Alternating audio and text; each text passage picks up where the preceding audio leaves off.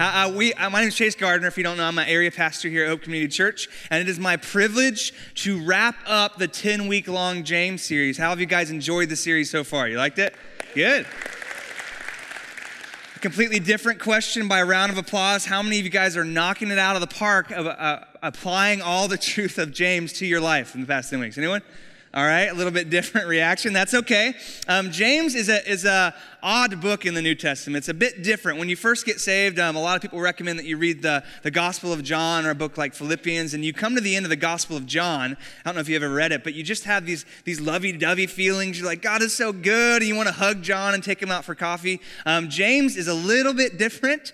Um, I, I used to struggle with the book of James. I was, I was really passionate about my Christian life in high school, trying to follow all the rules and regulations. And, and you read through Paul's letters, and he kind of gives you some advice. And you get to James, and James is James is like, uh, you need to tame your tongue, which you're not doing a good job of. You need to shop, uh, stop showing favoritism. You're stingy with your money. You need to be generous. And you might die tomorrow, so you uh, better not make any business plans or anything. Then he like drops the mic and he's out. And at the end, you're just like, what just happened? Can I get a little help here? You know, I'm, I'm still barely doing my quiet time. So uh, if over the past 10 weeks you feel like you got hit by a bus, that's okay. Uh, welcome to the club. Um, but a few years ago, um, I was able to teach through the book of James um, all the way through from, from the first part to the last part. And uh, I learned some really cool things, and I just fell in love with this book probably a year and a half ago. So, so this weekend, I want to kind of share with you some of the stuff that I learned. And I learned that, that James is a different author than the other authors. If you look at someone like um, Paul, uh, Paul wrote the majority of our New Testament. He used to be Saul,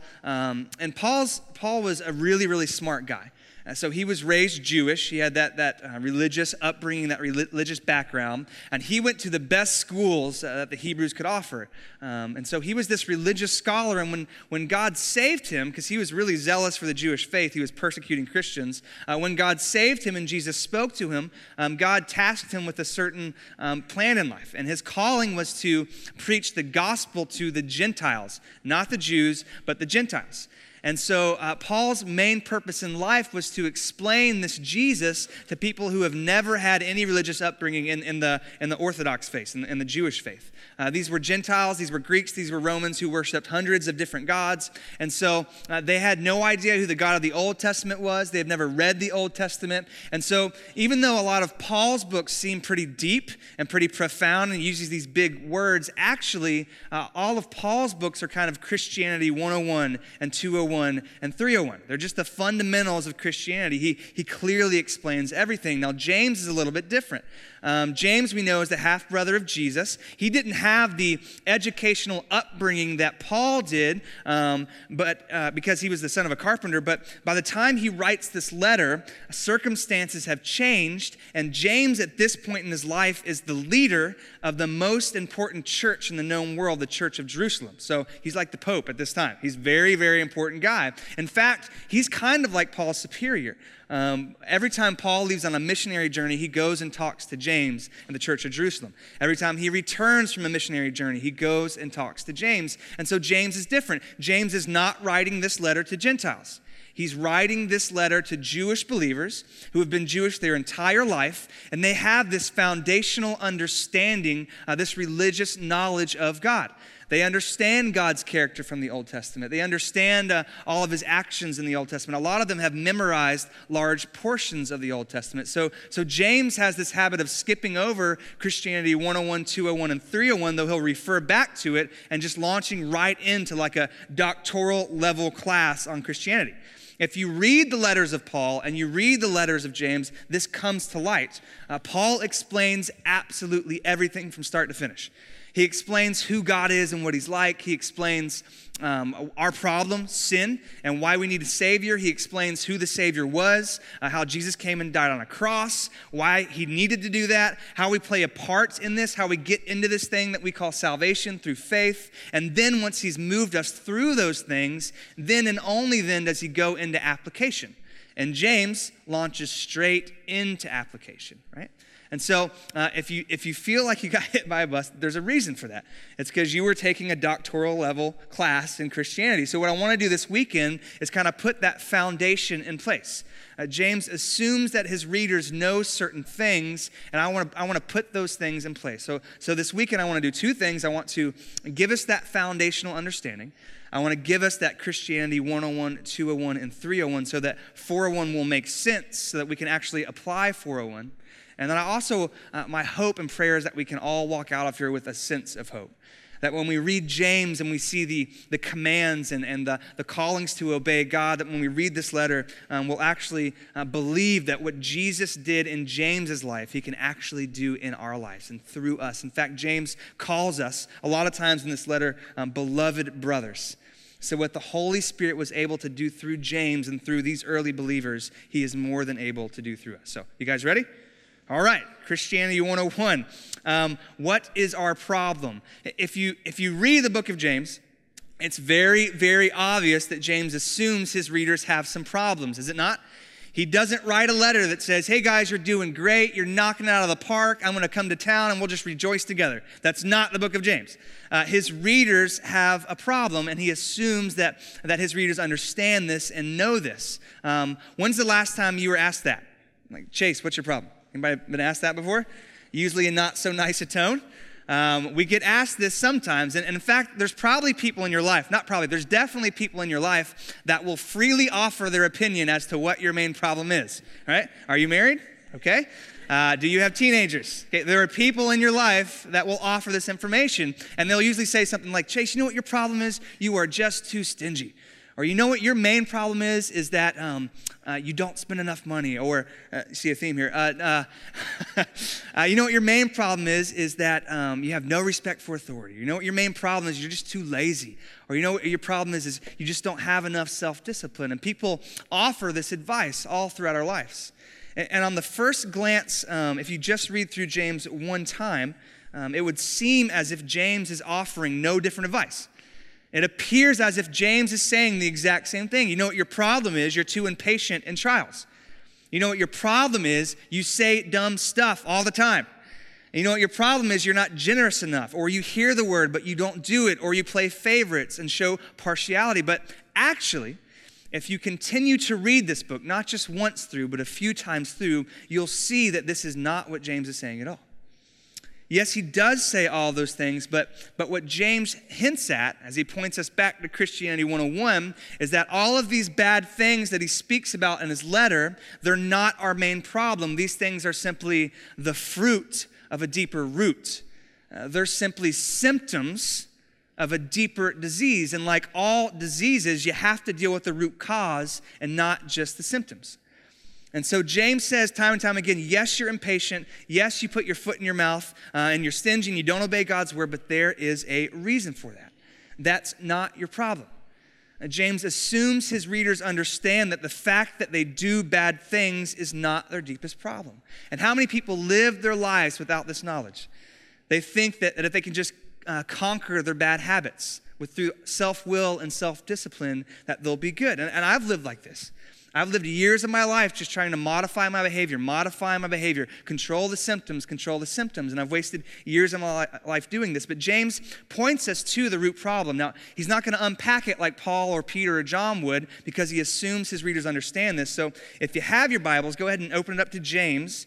Uh, we're going to be all over the place this morning. Um, but look in chapter 1, verses 13 and 14. It says this When tempted, no one should say, God is tempting me, for God cannot be tempted by evil, nor does he tempt anyone. But each one is tempted when?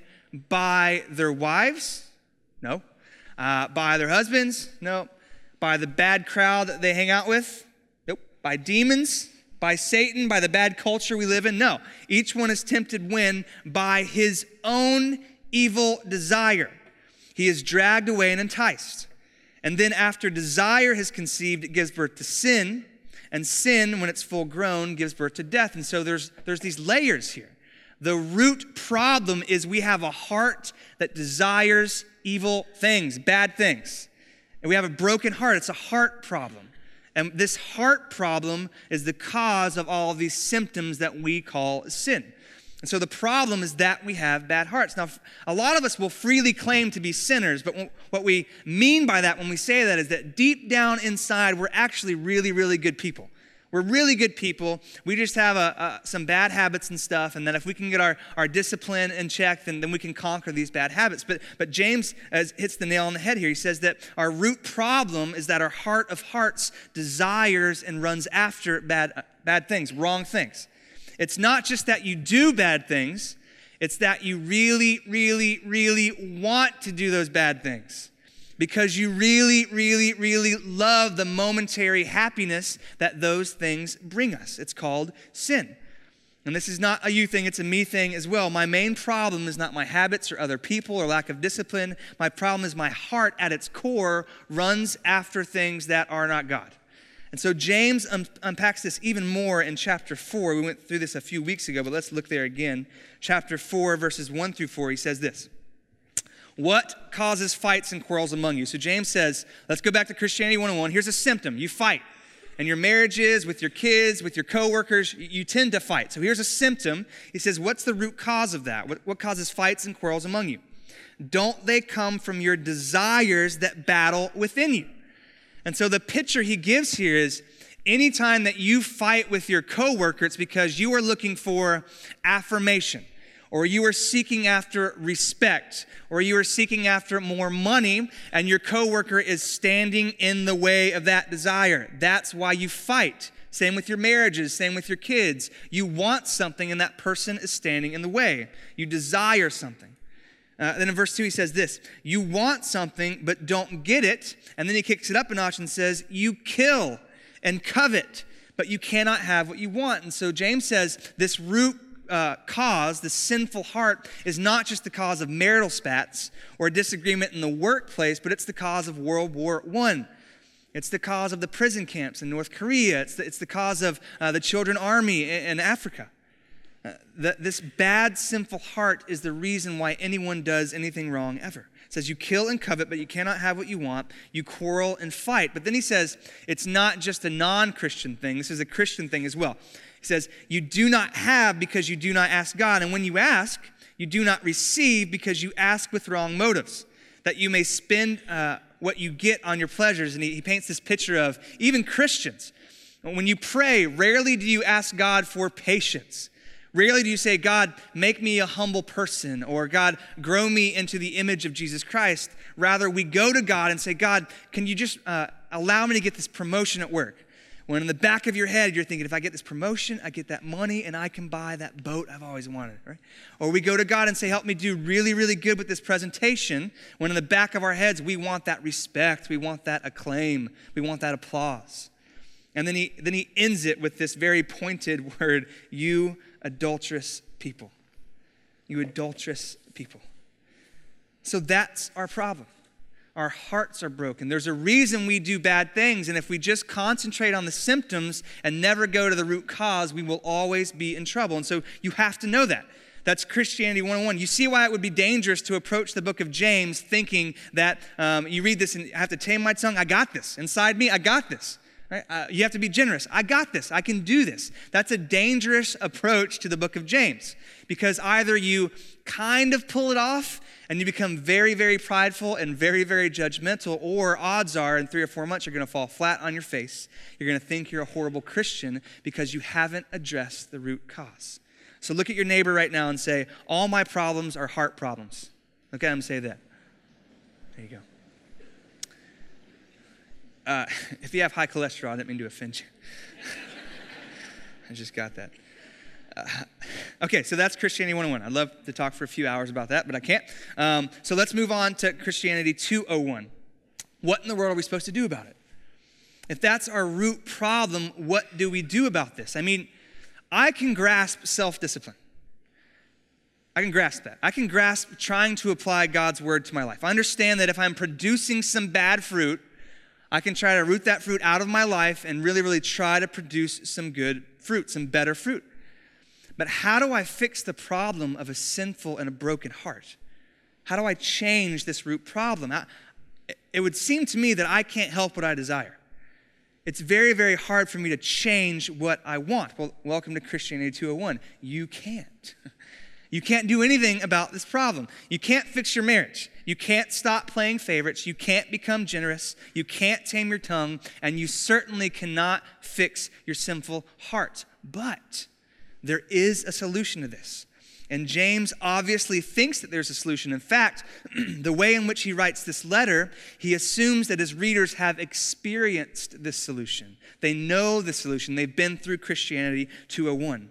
And so James unpacks this for us. And I, I love the Bible because never in, in a million years would any human being ever think of this solution. Um, here, here's what James says throughout his letter um, On our own, with our, our sinful desires and our sinful passions uh, kind of wreaking havoc in our life with all these symptoms, there, there's really no hope.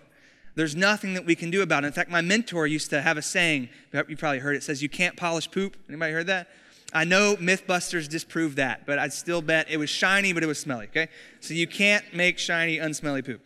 Um, can't do it. In fact, James points this out in uh, chapter 4, verse 9. He says this um, in the midst of telling his people to submit themselves to God. In verse 9, he says, Grieve, mourn, and wail. Change your laughter to mourning and your joy to gloom. That's not anyone's life verse, is it? No. But what James is pointing out is that when we come face to face with our sin, it seems hopeless. Our only hope is for a miracle to happen. Our only hope is for someone to intervene. And that miracle has occurred. Look over in chapter 1, verses 16 and 18.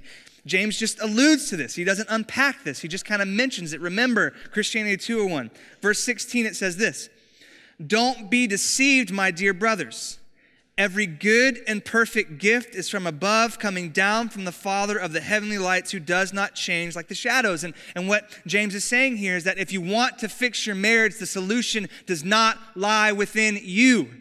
If you want to tame your tongue, the solution does not uh, come from within inside you. If you want to fix your sinful and your broken heart, you can't do it. The solution comes from the heart of heaven. It says this in verse 18. Here's the miracle that occurred. He, God, chose to give us birth through the word of truth, that we might be a kind of first fruits of all he, all, all he created. And the picture that James is giving us here is, is here's a God that chose to bring you back to life. When you were running away from him, not based on anything that you had done or didn't do, not based on anything that you would do or wouldn't do, not based on how good of a Christian you might become one day. God freely, out of His grace and His mercy, chased you down as you were running away, placed His hand on your heart, and shocked you back to life. And He gave you new desires, He gave you a new heart, and He brought you into His family. That sounds crazy, but it gets even crazier. Uh, with the last part of this verse, it says this that we might be a kind of first fruits of all He created. So uh, let's go back to the tree metaphor. Here I am, a little scrawny tree. My roots don't reach that deep. I'm obviously producing some bad fruit. All my apples got bruises and worms in them and stuff. And so the way that we usually view salvation is that God's up in heaven, He sees us we're not experiencing the abundant life, or we're just not producing enough fruit. And so God looks down and says, I got to help him out. So he swoops down and he kind of trims us up a little bit and he gets rid of that bad fruit and he, he pours some Miracle-Gro and makes sure we have enough water. Then he goes back up to heaven and waits for us to produce good fruit.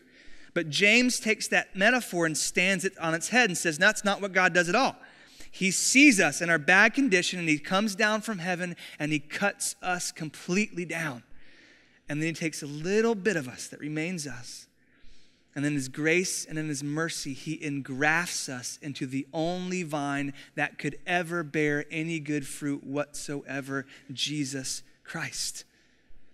And he switches this whole metaphor. No longer are you a tree trying to produce your own fruit, rather, you are God's fruit. God is the one that brought you to life, and God is the one that will live that good life through you. What he started in Jesus, you are a part of now. Now, do you see why it would be dangerous to approach the book of James and not know that?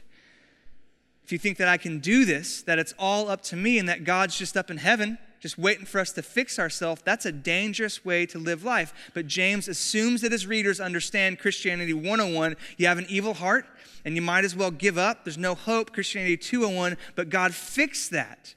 And He's engrafted you into Jesus. And He's not demanding any behavior from you that He won't partner with you to bring about. Jesus is going to tame your tongue.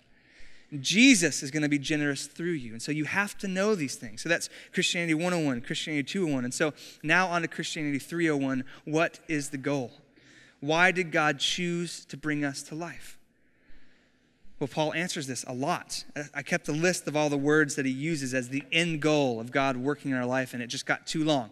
But just a few of them are uh, in chapter 1, verse 4. The end goal of Christianity is maturity and completion. In chapter 1, verse 20, it's righteousness. In chapter 3, verse 13, it's a life lived in humility.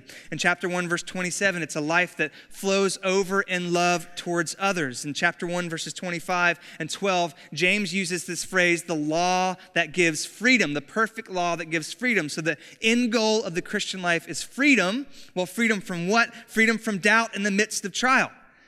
Uh, freedom from the inability to change, freedom from hurtful language, freedom from favoritism, freedom to live a life that benefits others. Uh, in a nutshell, it's freedom from sin. And so James uh, assumes that his readers understand this core truth. You had a bad heart. You were dead in your sin and transgressions. God brought you back to life, and he did that for a reason. The reason is holiness. That's the reason why God does everything in your life.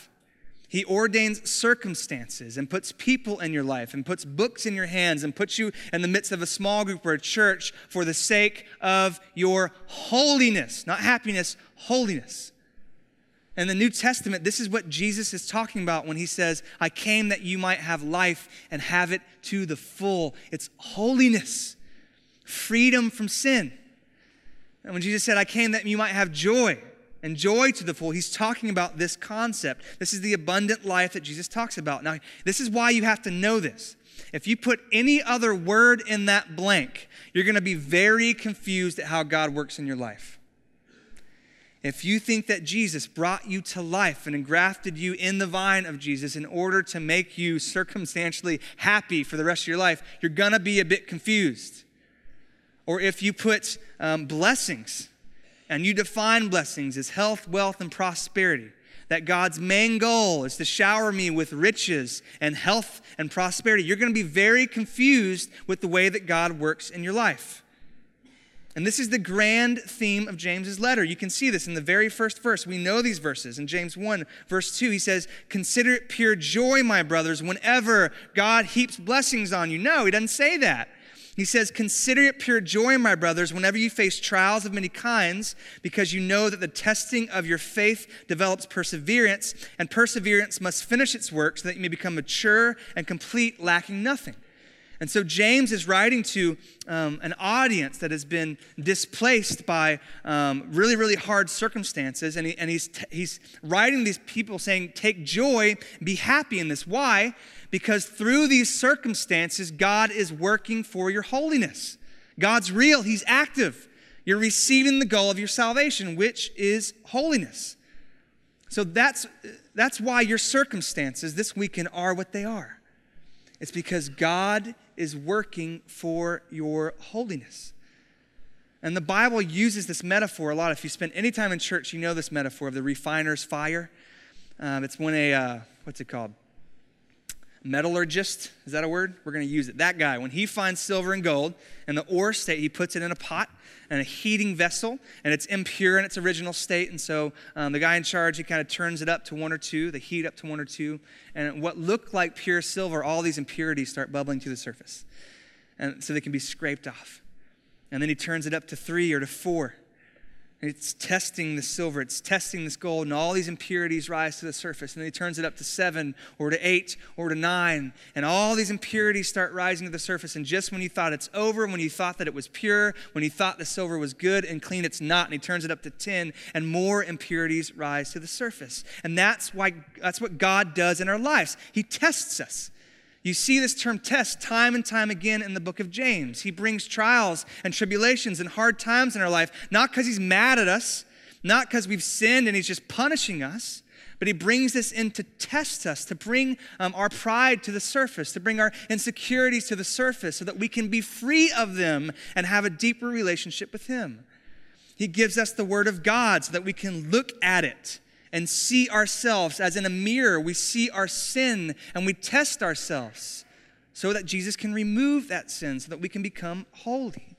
Or he brings people into our lives, people that we get along with and people that we don't get along with, and he puts us in relationships with these people. And in any relationship, sin rises to the surface. That's the reason for which God does everything in our lives. And you have to understand this. And here's why. Um, for some reason, I get the amazing opportunity to counsel a lot of people here on a monthly basis. Not that I am equipped to do this, I am not, but the Word of God is. And so God, in His mercy, allows me to do this. And I'll have people come in who don't understand Christianity 101, that they have a root problem underneath all their symptoms. And they'll come in and they've been trying to uh, kick a, a, cocaine addiction or an alcohol addiction. You can just see this weight on their shoulders. They've, they've been to AA, they've been to rehab, and, and they just don't seem to have what it takes to kick this addiction. And it's so cool to go to God's Word and to open it up and to see their, their eyes light up when I say, you know what, you don't have it in you. There's a reason you're feeling that, but we have a Savior that has it in Him. And it's cool to see that, that weight just lift off their shoulders or I have people that come in that don't understand Christianity 201, that they're, they're a new creation, they're engrafted in the vine, and so they struggle with eating disorders or body image or pornography addiction is very, very common, and, and their life is just um, characterized by guilt and shame, and they hide from God and they run from God, and they think that He's so angry at them, and it's so cool to, to open up the Word of God and to say, No, God loves you. He chased after you, not based on what you do or don't do, but based on what Jesus did and didn't do. That your identity is a new creation in Him, and it's cool to see that weight lift off their shoulders. But the saddest people, and, I include myself in this group occasionally, the saddest place that any of us get into in life is when we don't understand Christianity 301. And, and here's what runs through our head. Here's what runs through our head, and, and I've heard myself say these words too. We tell ourselves, I'm a good person. I go to church. I serve. I'm in a small group. I tithe. And in my life, something bad is happening. My marriage is falling apart, or my finances aren't in order, or, or I just lost my job and you can sense this anger in people like this. And when I get there, I can sense this anger at God. And what I hear myself saying and thinking is, I've done these good things. You're supposed to bless me, God. You're supposed to bless me. And that is a complete misunderstanding of the goal of Christianity. And this is what I used to think when I first became a Christian. I viewed salvation as, as here I was in my sin, and, and finally I got to a point where I couldn't take it anymore. So I ran after God instead of Him running after me, and I, and I asked Him to forgive me, and He did that because of Jesus. And so God kind of swoops down at salvation. He gives me a head start in life, He forgives my sins, but then He goes back up into heaven. He's very absent God. This is what we call deism. He's up in heaven, and I'm down here on earth and he's not going to swoop in and rescue me. He's not going to, I viewed him as a polite God. He's not going to interfere with my life. He's not going to meddle. He's not going to intrude himself into my circumstances until I call out for help. Or if I do a, lot of good stuff, right? I see this in the Old Testament. If I do a lot of good stuff, then he has to bless me. And it sounds so silly, but it's like God's not up in heaven keeping a quota of our do's and our don't do's, our good lists and our bad lists. And once we pray 17 times in a week, God's finally like, yes, finally, I can give you that jet ski you've always wanted, right? That's not what God is like, but that's the way that we view him a lot of times, that he's absent, or, or that if I do enough good stuff, he has to bless me. He has to. This is what this whole Christian agreement is. But this is not the God that James follows. This is not the God that his readers understood. Listen, um, turn to chapter 4, verse 5. This is what James says about his God. And, it, and it's, in, it's in the context of James calling out for his people to stop being friends with the world and to run hard after God. And look what characteristic he lifts up from God. Uh, it says this in 4 5. Or do you think Scripture says without reason that he jealously longs for the Spirit he has caused to dwell in us. God jealously longs for the Spirit he has caused to dwell in us. James's God is, is a God who deeply at an emotional level, yearns and wants what's best for you freedom from sin, a relationship with Him. And from the moment He brings you to life and engrafts you into Jesus, He is intimately involved in every single aspect of our lives. He gives us life and then He remains right by our side. In scriptures, He calls Himself more than any other word but more than, more than creator, more than king, more than judge, more than ruler, he calls himself Father. That's what Jesus calls him more than any other word. God is a father. In the Old Testament, he, he proclaims himself as a husband. Now, I'm a husband and a father, and I don't take this polite approach with my wife and my kids. I'm invested in their life. I intrude when I need to intrude. If it's true that God's polite and he never, um, he never gets into our life until we call out for help or he's absent in the midst of our life, then there never would have been a cross. There never would have been Jesus. But there is a cross. We have a God who, in his grace and in his mercy, is intimately involved in every single detail of our lives. And when it seems as if he's absent, when he seems as if he's turned his back, the opposite is true. He's going to shine his light into your heart. He's going to show you your sin, and then he's going to be there as you cry it out, as you repent. And then he's going to wash it clean. He's going to expose your addictions and your crutches, and He's going to supply you with the strength to depend on Him. And so, this is not an absent, not an uninvolved God. He's very much present. But secondly, God is not withholding any blessings whatsoever. He's not waiting on you to pray a certain prayer or to meet your quota of good deeds or to put yourself into a position before He could bless you. If that's the case, then salvation would be impossible. He is pouring out the blessings even now. And you see this time and time again in the New Testament blessings equal holiness, blessings equal nearness to God. Now, sure, in the Old Testament, okay, we have these shadows that point to Jesus. In the Old Testament, it was if you obey God's law, I'm going to give you a bunch of goats. And if you obey me, I'm going to increase your family and you're going to inherit a land. But thank the Lord that when Jesus comes, he turns that upside down and says, I got something so much better than herds of cattle. I have eternal life. I have the Holy Spirit. I have, I have the life of the kingdom. And so, whenever I get to that point in my life where I'm doubting that God is blessing me, I ask myself, is God revealing any insecurities right now? Is He using these circumstances to humble me? Is he bringing up addictions? Is he bringing to the surface idols? Well, then I should praise him. I should praise him.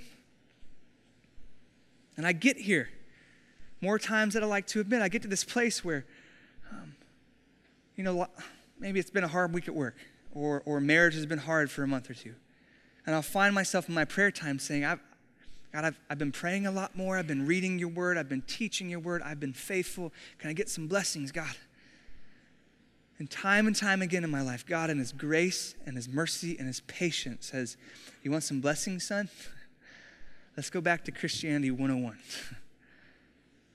Remember you, when, when you were running a million miles an hour away from me? Before you ever whispered my name, before you ever looked upon my face and I brought you back to life. Remember that? Remember how I brought you into a church family and brought you into a community of people that love me, who, who, who have used to grow and mature me? And even though right now it may not seem that I'm giving you blessings, and even though now you do not understand why I'm doing what I'm doing in your life, although one day you will when you get to heaven, and that will cause you to worship me for eons and eons, right now I am pouring out these blessings. I'm lavishing you with blessings. There's no need to ask for anything else. And so you have to understand this before you approach the book of James. You don't got this. You can't do this on your own. You got a problem. But God can fix that problem in and through Jesus Christ.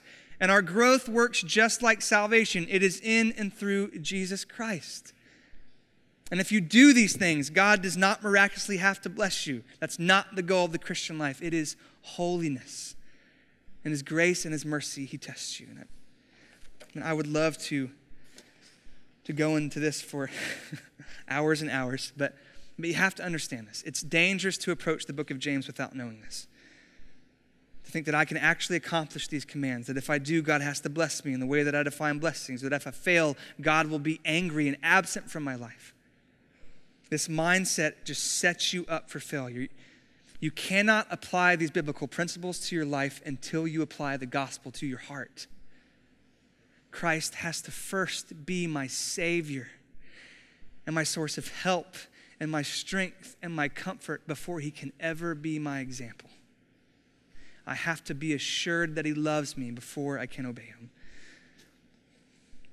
And I would love to talk for hours, and I'm sure you would enjoy that, but I have to wrap up here soon. Um, at Hope, you, you, heard this, you hear this all the time. We want you to do three things. We want you to come to service, we want you to serve, and we want you to be in a small group. And then once you do those things and you're in the habit of doing that, we offer some other training opportunities.